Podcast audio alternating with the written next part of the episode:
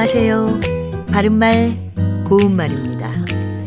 오늘은 우리 고유어 표현 중에서 시간의 흐름에 따른 결과와 관련 있는 부사들을 몇 개 비교해서 말씀드리겠습니다. 먼저 우리 생활 속에서 많이 사용되는 부사인 드디어는 무엇으로 말미암아 그 결과로 또는 오랜 기다림 끝에 그 결과로를 뜻합니다. 드디어는 뭔가 기대하던 것의 결과가 나타났을 때 사용할 수 있는 표현이죠. 대개는 긍정적인 일에 대한 것을 기다린 끝에 결과가 나오는 것을 말할 때 씁니다.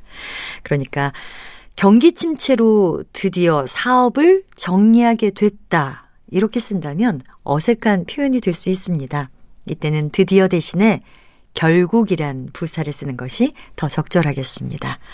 또 비로소는 어느 한 시점을 기준으로 그 전까지는 이루어지지 않았던 사건이나 사태가 이루어지거나 변화를 시작함을 나타내는 말입니다. 예를 들어서 과학이라고 부를 만한 자연과학은 근대 유럽에서 비로소 형성되었다. 같이 말할 수 있겠지요. 비로소와 비슷하게 쓸 수 있는 부사로는 그제야가 있습니다. 그리고 이윽고는 얼마 있다가 또는 얼마쯤 시간이 흐른 뒤에라는 뜻으로 앞서 말씀드린 비로소와는 뜻이 다릅니다. 빗방울이 한두 방울 떨어지더니 이윽고 비가 세차게 오기 시작했다. 이렇게 말할 수 있는 표현입니다.